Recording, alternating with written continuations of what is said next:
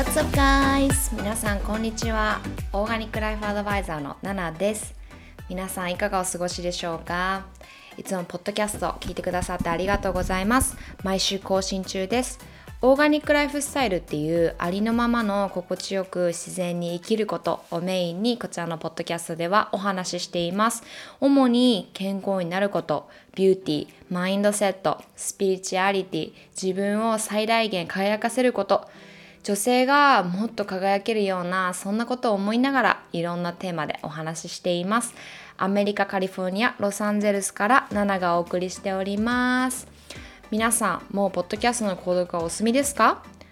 購読すると毎週自動的に新しいエピソードがダウンロードされます。ドライブ中や電車の中家事をしている時料理をしている時リラックスしながら聞いてくださいね。はい皆さん。今週1週間いかがでしたか？えー、っとこれを撮ってるのはアメリカ時間で、えー、5月5日なのでゴールデンウィークが終わったところかな？皆さんゴールデンウィークはいかがでしたか？はい。まあ私っていうか、まあ、アメリカはねゴールデンウィークとかないので あの何もこう変わらない日々をあの送っていたんですがはいまあ皆さんねもうお気づきだとは思うんですがまああのお気づきじゃなくてもいいんですけどもこちらのエピソードはえー、スペシャルエピソードになっております。はい。まあ、いつも私一人でですね、ポッドキャストを撮ってるんですけども、今回は、えー、ゲストをお招きしました。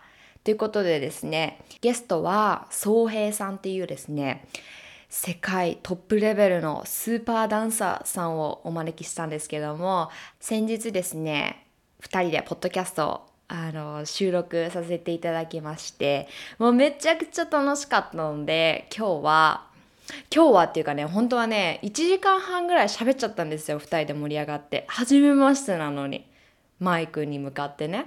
はいまあ、それの一部と言いますか、えー、エピソード1ということで、えー、30分カットして、えー、最初の方のお話をですね皆さんにお届けしたいなと思うんですけども、えっと、今回のエピソードはまあ、えー、総平さんと、まあ私の、まあ皆さんはね、私のこと知ってると思うんですけども、まあお互いのプロフィールだったりとか、まあどういうことしてるかとか、はい。あとは、そうだな、夢を叶えることみたいなところをですね、まあキーポイントをちょっと交えながらお話ししています。なんか結構私とまあ宗平さんではしていることが全然違かったりとかジャンルが違かったりとかもするんですけどもまあこれをね今聞いてくださっているリスナーさんとかもそうだと思います。でもそのやっぱり夢を追うことだったりとかゴールに向かってあの一生懸命ね進んでいく。まあなんかそういった方にはあのー、響くメッセージがあのメッセージなんじゃないのかなと思ってあの宗平さんからですねいろいろお話をお伺いすることができたので今回はそれを皆さんにお届けしたいと思いますそれでは私ベラベラ喋ると止まらなくなっちゃうのでここからは、えー、宗平さんとの対談スタートです Enjoy!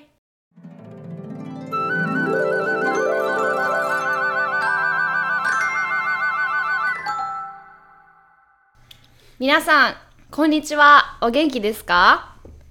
えっとですね、私はいつもポッドキャスト一人で撮ってるんですけども、今日はなんとなんとスペシャルゲストにお越しいただきました。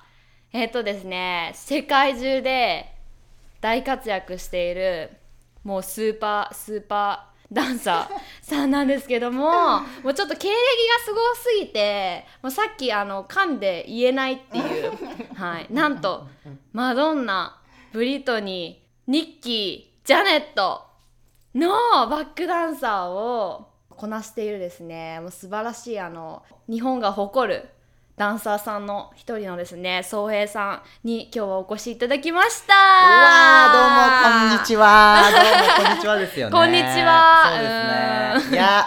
こんなご紹介していただくようなキャラじゃないんですが、本当に。本当もこんな紹介されると照れる僕ですが。いやもうすごすぎて。いやもう長いこともう本当ただただ北海道から出てきた田舎者が北海道なんだ。そうなんですロえー、そう。えー、すごい。北海道から。北海道そうなんです。もう東京も出ずにえー、高校終わってからえー、ポンと来た。本当もうだから中身本当ね田舎もんただの田舎もんみたいな感じで、ね。こんな感じ素晴らしいであの。やってきて、うん。かれこれ長14年とかになっちゃうんで、えでもまあそうですね。こっちでやってきてる同じ日本人として、ー、うん。やっぱインスパイアされるしなんかこれからいろんなことね伝えていきたいっていう気持ちもあるので、うん。えっと知り合いを通してうんうんうんうん。紹介していただき、そう花さんのなんです。方に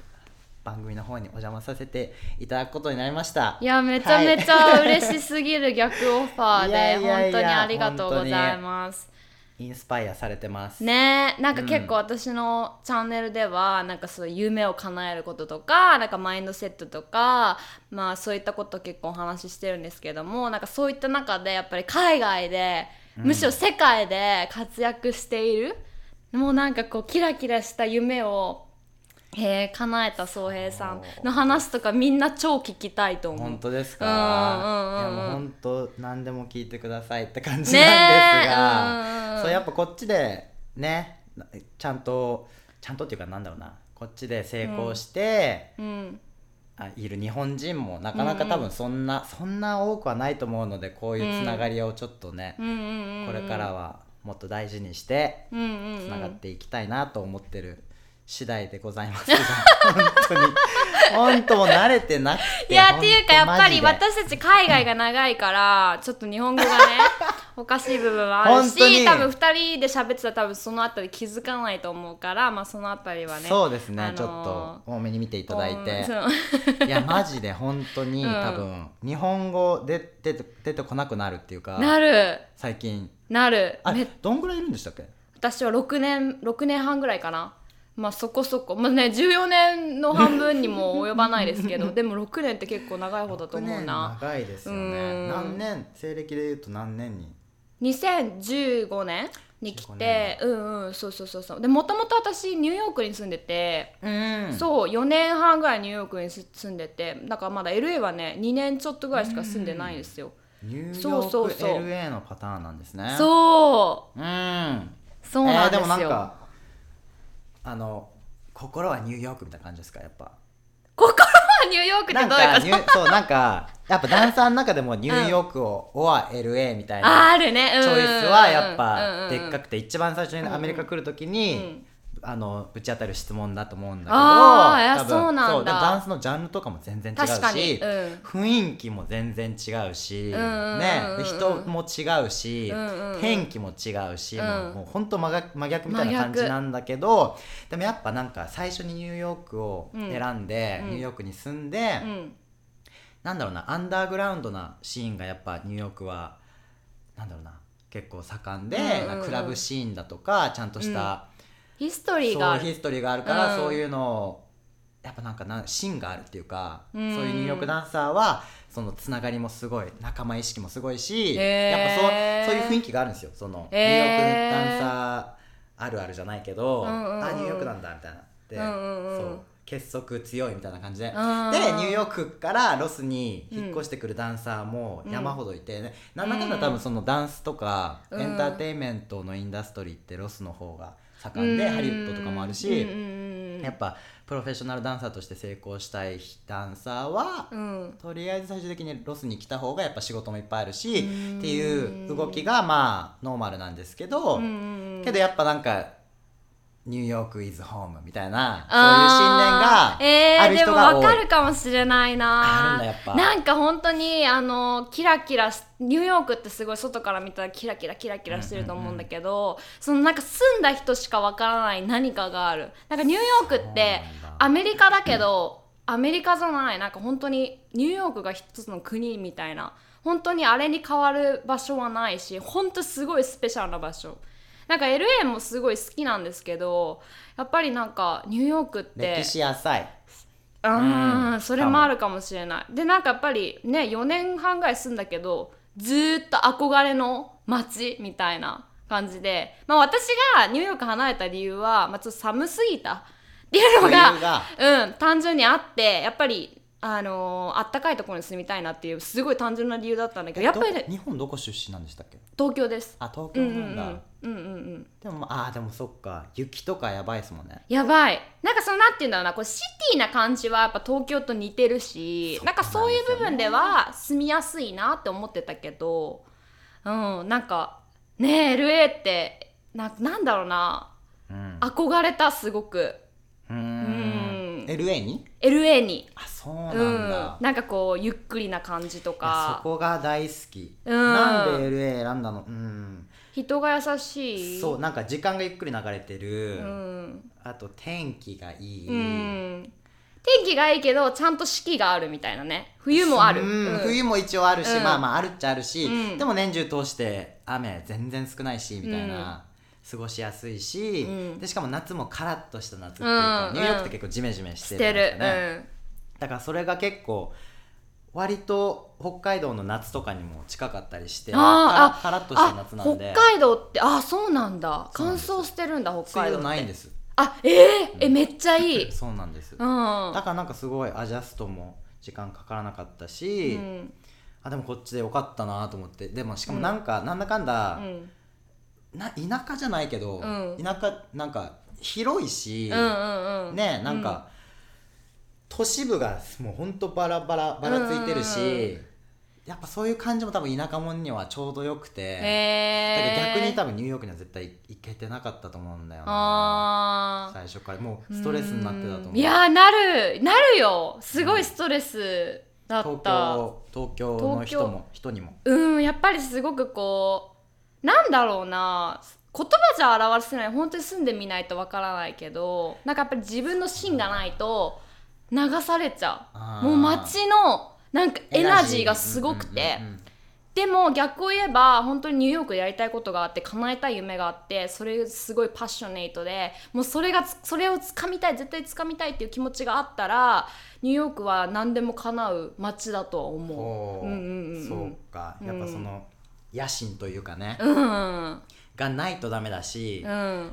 あったらうまくいく街ですようんうんね、うんそういうイメージあるな。やっぱそうなんだ、うん。そういう気持ちがあるからなんか母国心というかうんなんかねその愛着がうんあるんだろうな、ニューヨーク出身の人にはっていう、うん。なんかそれに比べてロス出身の人まずロスロス出身の人に出会わないじゃないですか、出会わなないうん出会わない。みんなどっかから来てうん。夢を叶えたい人、うん。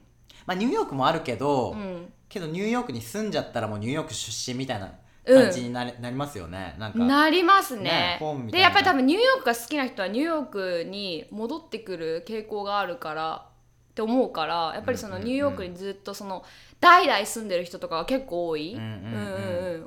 そうなんですよね。それに比べてロスは結構うん。ねそう外部の人が多いし、うん。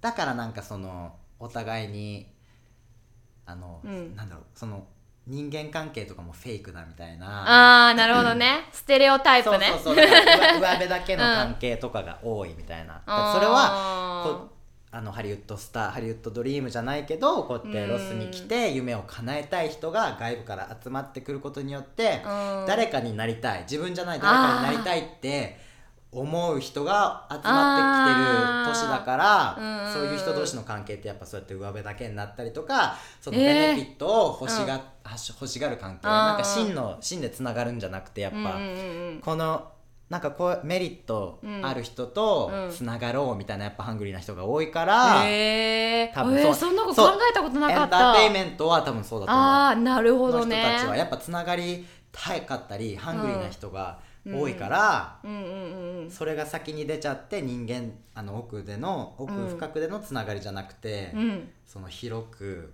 浅くじゃないけどそういう関係を作る方がやっぱスマートだからこの街で生きていくには、うんうん生きていって成功するには。うんうんうんだからそういうまあニューヨークとかもうほんとしもうしょもうん。うリアルとリアルのぶつかり合いみたいなな街から来た人はもうほんとフェイクっていうふうに言うのを結構聞く。あーなるほどね。印象、うん。うん。な。まあでもなんかどっちもねやっぱり良さがあるし、うん。どっちも好きだしなんか私の夢はどっちも住めるようになること。LA とニューヨークどっちにも。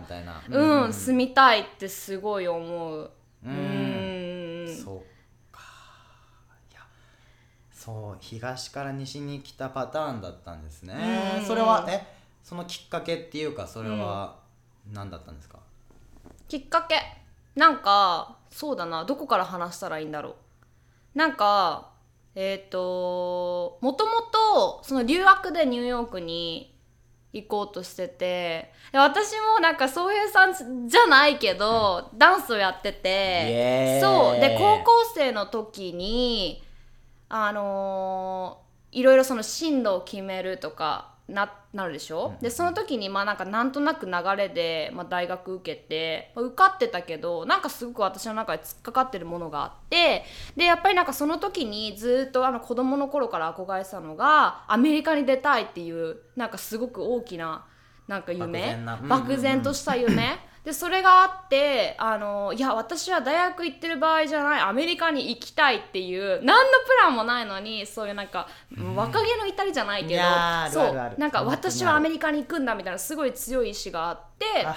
そう。でそこから、まあ、親にもがっかりされたし学校の先生にもがっかりされたけど大学行きませんって言って私はアメリカに行きますって言ってそうでなんかそこからダンス留学しようと思ってた私も、うんうん。うんそう。で本当はロスに来ようと思ってた。んだけどまあなんかいろいろ考えてダンスはやめてしまった。うんうんうん。なんか怪我したとかもそういうのもあるけどなんとなくこう私の中でなんかダンスじゃなかったんですよね、うんうんうん。私にとっては。ダンス大好きだけど。そう。でもそう。でなんかそれまでダンスしかしてこなかったから私に残るものってなくてどうしようってなって。ガチダンサーだったんですねガチダンサーっていうか私おむつが外れた瞬間もう2歳3歳ぐらいの時に、まあ、親にあのバレエのバレエ団に入れられてっていうのがあったからそのなんかガチガチのダンサーではないけどずっとその踊りっていうのに触れている環境。に育ってきたんですね。そうそうそうそう。で羨ましい そうで私のお父さんもなんかレコード会社で働いてたりとかするからうんうんうんずっとそういうなんか音楽とかそういうのに触れてる環境に育ってた。なるほど。そうそうそうっていうのがあってなんかそれをこう自分からなくしたら何にも残んないなって思って、他に何もしてなかったんですか？何もしてなかった。うん。でもそれダンスに夢中でってことですもんね。ダンスに夢中で。結構。うんうん。うん。でもやっぱりアメリカは行きたいっていうそういう形ない夢だけあったからそれを追うためにアメリカにやってきた、うんうんうん。で本当はロスに来ようとしたんだけどなんかその時ロスに結構知り合いがいてでもなんかこう一からやり直したいみたいな自分の気持ちがあったからだったらな誰も知らないあのん？だ知ら知ら知ってる人が誰もいないうんうんうん。場所に行こうと思って、うわー。ニューヨークに語学留学で行って。かっこいい、うんうんねでもなんかそういうあのまあそれこそさっきの話に戻るけど何にもプランも目標もないままニューヨークって街に行ってしまったからすごい流された。えすっごい流されてなんかいろいろ辛い思いとかしてきてなんかねここで話したらすごい長くなっちゃうけど、そうそうそうそう。でなんか結構本当に毎晩お酒飲んで潰れたりとかだタバコもバコバコ吸っててでお金もないしみたいな。私ニューヨーク何やってんだろみたいな感じになってて。うん。でもすごいあの病んじゃったんその時。うん。でも病んで病んでまあ気づいたのがいや私変わりたいと思って。でその時唯一そのなんか興味があったのが健康のこと。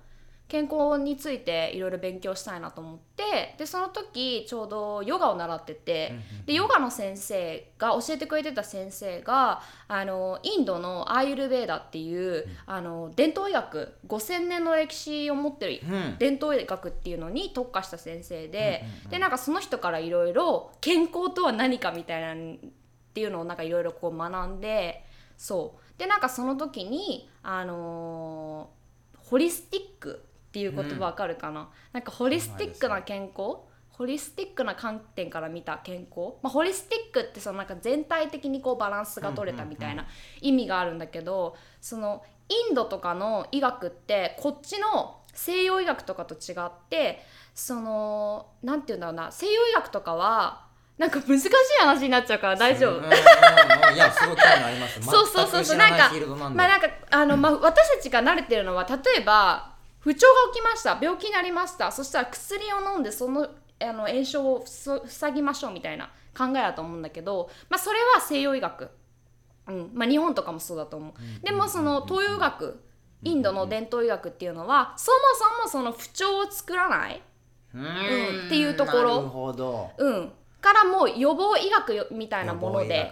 そうそうそうそう,、んんん。で、まあ、その考えとかも体が体の不調が起こったとしたらただ体に起こったこととかじゃなくて、まあ、心とかともつながってたりとかするっていう考えとかがあっていやそれ深いなと思ってそうそうそうそう、でそういうのにハマって、うん、でちょうどその時なんかともえっ、とそうなんかうん。学んだのはその恩師からうん。直接学んだみたいな感じなんですか、そうれはそうそうそう。なんかヨガの先生があのワークショップとかやってて、うん。それを受けてみたいな。そうそう。それで、うん、ど。クラスを受けたりとかしてでちょうどその時あのー誕生日旅行で LA に来るっていう機会があって、で LA にやってきて、うんで LA ってそういうあの健康志向の人が多かったりとか、多いかも。オーガニックのカルチャーがすごく根強かったりとうんうんうんうん。かそれやっぱりその昔からのねヒッピーの文化とかいろいろあると思うんだけどうん。うんうんまだビーガンの人が多かったりとかベジタリアンの人とか多かったりとかうんうんうんなんかそういうのを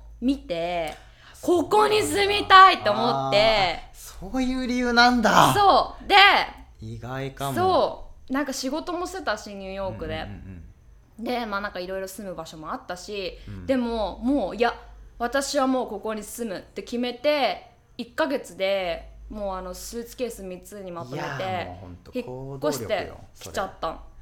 はあでももうお金もなかったしもう何にももう何にもないみたいな感じだけどやっぱりなんかその高校生からもそうだけどやっぱり行動力だけはあった。いやフットワーク軽い マジで。そうそうそう。そうこなんだちょっとキーワード見つけたかも。マナさんの。いやフットワークの軽さかも、うん。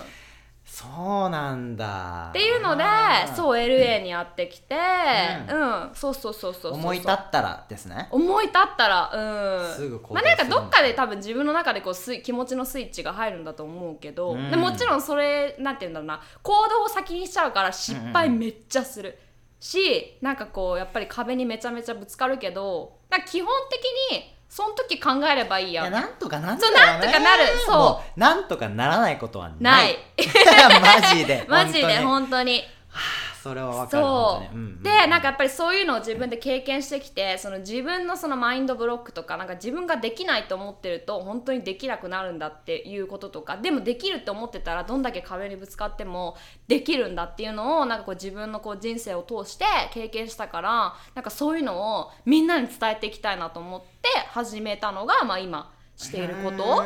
そうそうそうそうつながるんだそれそう。にあそうかでもよ言われてみれば、うん。そうかもそのオーガニックの店とか、うんうんうん。なんかそういうな意識高い系、うん意識高い系。意識そうそうそう。そう高い系みたいな。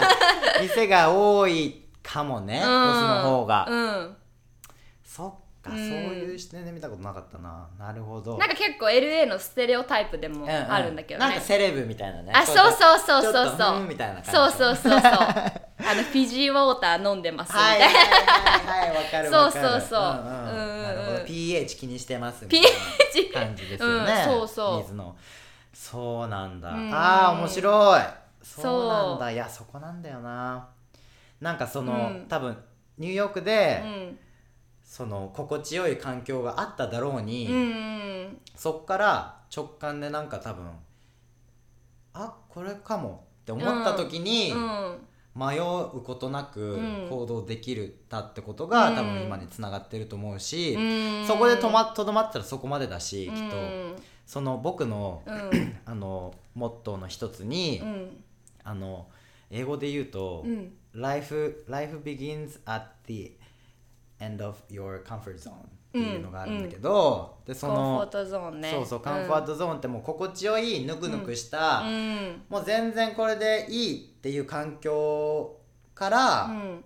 抜け出たところから本当の人生始まるんだよってうんいううんうん。ことがもものすごいいろんな僕のカミングアウトストーリーとかにもつながってくるんだけど、うん。その言葉がなんかな心地よいところにとどまるのは簡単ですよ、うんうん。でそれ楽ですよと、うんうんうん。楽してるけど、うん。でむしろそこから飛び出してうん。自分を居心地悪い環境に持っていくところから、うん。なんか何かが生まれたり、うん。何かを学んだり失敗もするけど、大きくなっていくパーパスが人生の、うんっていうのとやっぱそれつながるなってそれをなんか絵に描いたっていうかそのね。本当に？実在人物実在人物。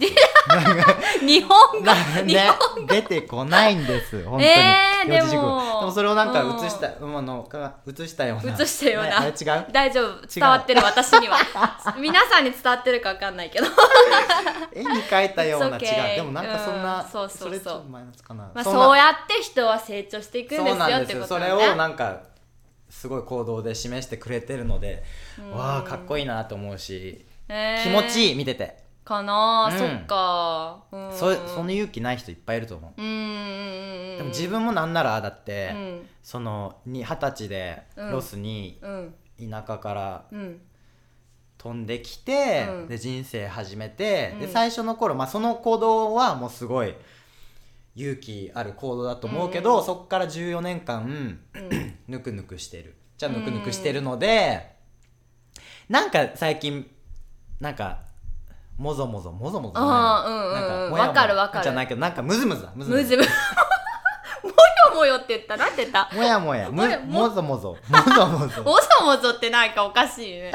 ちょっと怪しいですね。うん怪しい、そう。うん。なんて言いましたっけ？え？えっとむもやもや？もやもや。違う。ムズムズむずむず。ウケるマジでムズムズしてるんですよね、うんうんうん。その辺が、えー、そだからだろう、そうなんか場所を変えたいのか、うん。何か全く違うことを始めたいのうか、ん。なんか自分の、うん。あの僕のこのダンスのキャリアもう10年。プロとしては多分もう 11, 10年11年やってるんですけど、うんうんうん。結構まあやりきった感あるっちゃあるんですよね。え待って待ってそこに行くまでに、はい。多分リスナーさんは宗平さんの凄さを知らないからそのストーリーをちょっと聞きたい。知りたいかい？うん。どうだろう？あのじゃあ夢について夢、うん。夢って僕、うん。結構うん。変わるんですよね、うん。変わっていくんですけど、うん。大丈夫ですか？これ。大丈夫。はい。うん。夢ってまああのやっぱ僕も最初漠然としたアメリカ行きたいっていうのがありました、うん。うん。でそれ行動して、うん状況が変わって、うん。で楽しいことをあこれ楽しいって夢中になって、うん。そっから夢見つけて目指して、うん。でそれ叶えて、うん。あじゃあ次何何かなって言って叶えあの、うん。設定してでうん。叶えてっていう繰り返しを多分、まあ、かそうやってプランしたわけじゃないんですけど今うん。振り返ってみるとそういうサイクルが自分にはあって、でそうですね最初の夢はまあアメリカに来ること。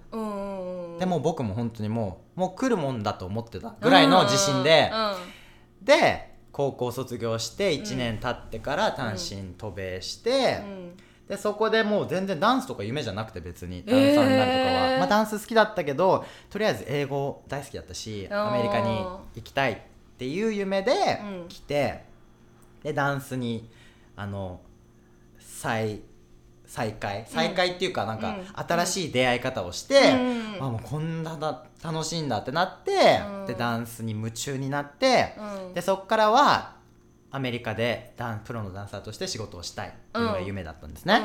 でそれでまあ省略しましますがいろいろありも大変だったけど、学生ビザからあのしあの就労ビザにするなる切り替えるのもすごい大変なんですけど、ものすごく。うん。でもいろんなもう汗と涙と血と血はないか。ら。いや血もあるかも、ね、血もあるかもね。鼻鼻血ぐらいピロッつって。そう汗と涙もうなんどんだけ流したかぐらい頑張って3年後ぐらいにその夢が叶いましたと。うんうんうんうんうん。でああでも夢あったわ。夢あったわ。日本にいた時に、うん。アメリカに行くっていう夢と一緒にあったのがもうもうぼんやりあったのは、うん。もうむ一番大好きなアーティストがジャネットだったんですね、であもうジャネットと踊りたい。もう夢の夢だと思ってるからぼやっとしか漠然としかなかったんだけどジャネットと踊りたいなっていうのがあって。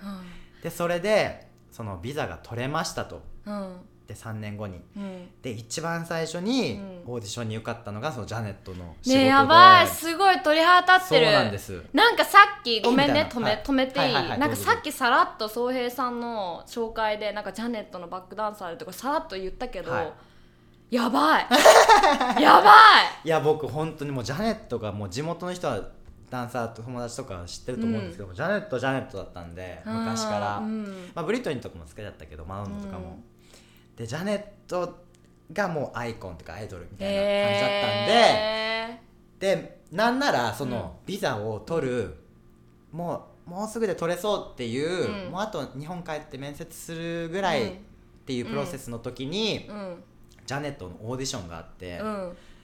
オーディションがニューヨークでありますと。それこそ。でもうほんともうあ行きますと、うん。絶対もう何が何でもうん。行きますと、うん。ビザもなかったし何も当てもないしなんか知り合いもいないけど、うん。もう絶対行くと。もうこれ逃したらダメだと、そんなチャンスはない。そんなチャンスはないと、うん。で本当にその日にもうすぐ飛行機取って、単身ニューヨークへ行って、うん。でオーディションを受けうて、ん。したらあの多分そのオーディションから受かったの23人ぐらいだったと思うんですけど、うん。その中の一人に選ばれてやばそれでもうそうなってもう連絡来た時にーうん「ビザあるある?」って聞かれて「うん。うん」っつって「うんあるある。あります。もうすぐもうもうすぐもう もうすぐ取れます。来週ぐらいに」みたいなぐらいの勢いで「うん。あ取れます取れます」って言って、やばいってなってエージェントと話して、もうすぐ日本帰ってで面接とかもあれもうすごい大変じゃないですか、うんうんうんプロセスが。うん。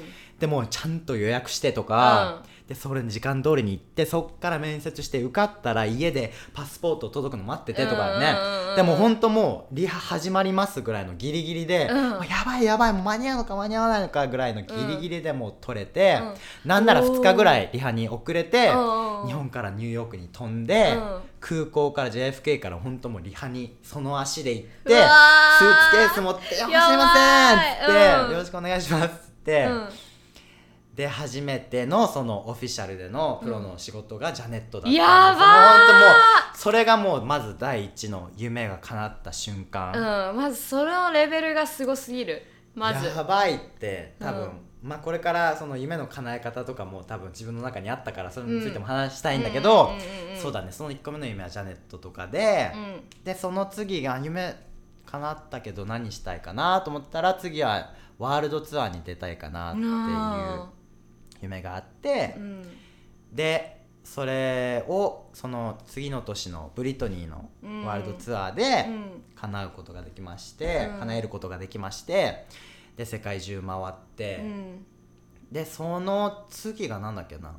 あそうだそうだ。日本にその時日本に行かなかったんですけどそのツアーで、うん。日本にあのツアーで行って、うん。家族を招待したい。が次の夢で、うん。でそれも何年後かな？何年後？まあそう3年後か。3年4年後ぐらいに、マドンナで、うん。あのワールドツアーで日本公演があって、うんうんうん。その埼玉スーパーアリーナであったあの公演に、うん。北海道から一族ごっそり呼んあでで、えっと、招待しまして。うん。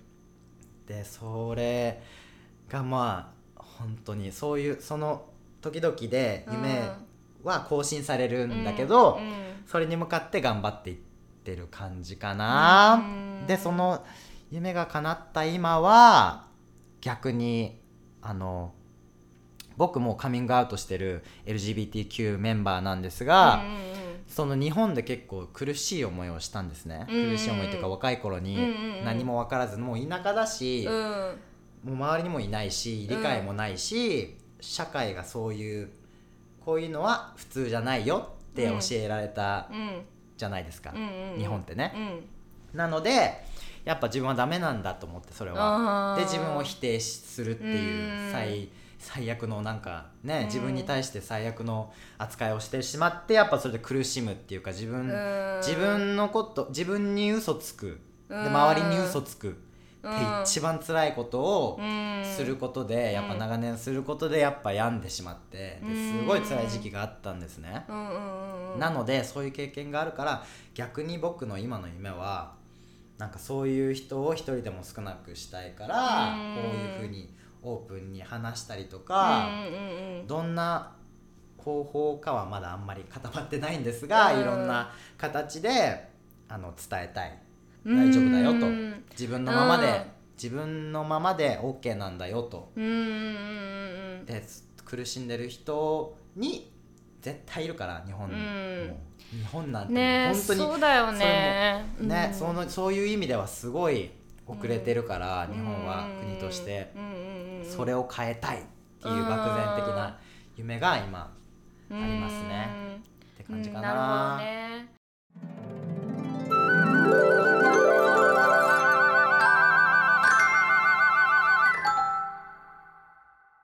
はい。皆さんいかがでしたか？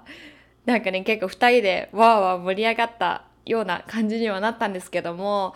いやでもね大きな夢を叶え確実に叶え続けている宗平さんのお話だったりとかあのね私はお顔を見てお話をしたんですけどもやっぱり雰囲気とかもね全然違う。でもまあ私が宗平さんとお話ししてですね思ったことがやっぱりどんなに成功した人でもみんなゼロからやってるんですよね。うん、まあ宗平さんが最初ちらっとね、あのーメンションしたんですけどもなんか北海道からロサンゼルスに出てきてみたいなねなんかそういったところもやっぱりみんなゼロからあのゼロのところから、えーいろいろ努力して、えー自分を信じ抜いて自分ならできるっていうマインドで前に進んで目標に向かって頑張っているんだなっていうのを宗平さんとのお話の中で、えー再実感することができました。皆さんにもそういったメッセージが伝わってればいいなと思ってます。はい。まあこれですね。続くんですけども。はい。次回はえーまあ、私たちの共通点としてはやっぱり日本母国を離れて海外に住んで、まあ、ロサンゼルスに住んでるんですけどもっていった上でやっぱりこうカルチャーショックだったりとかアメリカと、えー日本の、まあ、教育の差とかあとはなんかこう、えー文化の違いだったりとかっていうところでやっぱりこう日本に伝え日本の方に伝えたいことだったりとか日本のこれを変えていきたいみたいなねあの共通点があるっていうことに気づいたんですけども、まあ、そういったところをえ重点的にお話ししながらでなおかつ、えーマインドセットのことだったりとか、えーまあそうですねこうどうやったらこう成長し続けて、ま要は幸せに生きていけるかみたいなところは結構ねこう精神論的なところまで話がこう続いてきたので、まあ、そういったところを次回のエピソードでは、えー皆さんにシェアしたいと思ってますので楽しみにしててください。それではここまで聞いてくださってありがとうございました。それではまた次回お会いしましょう。またねバイバイ。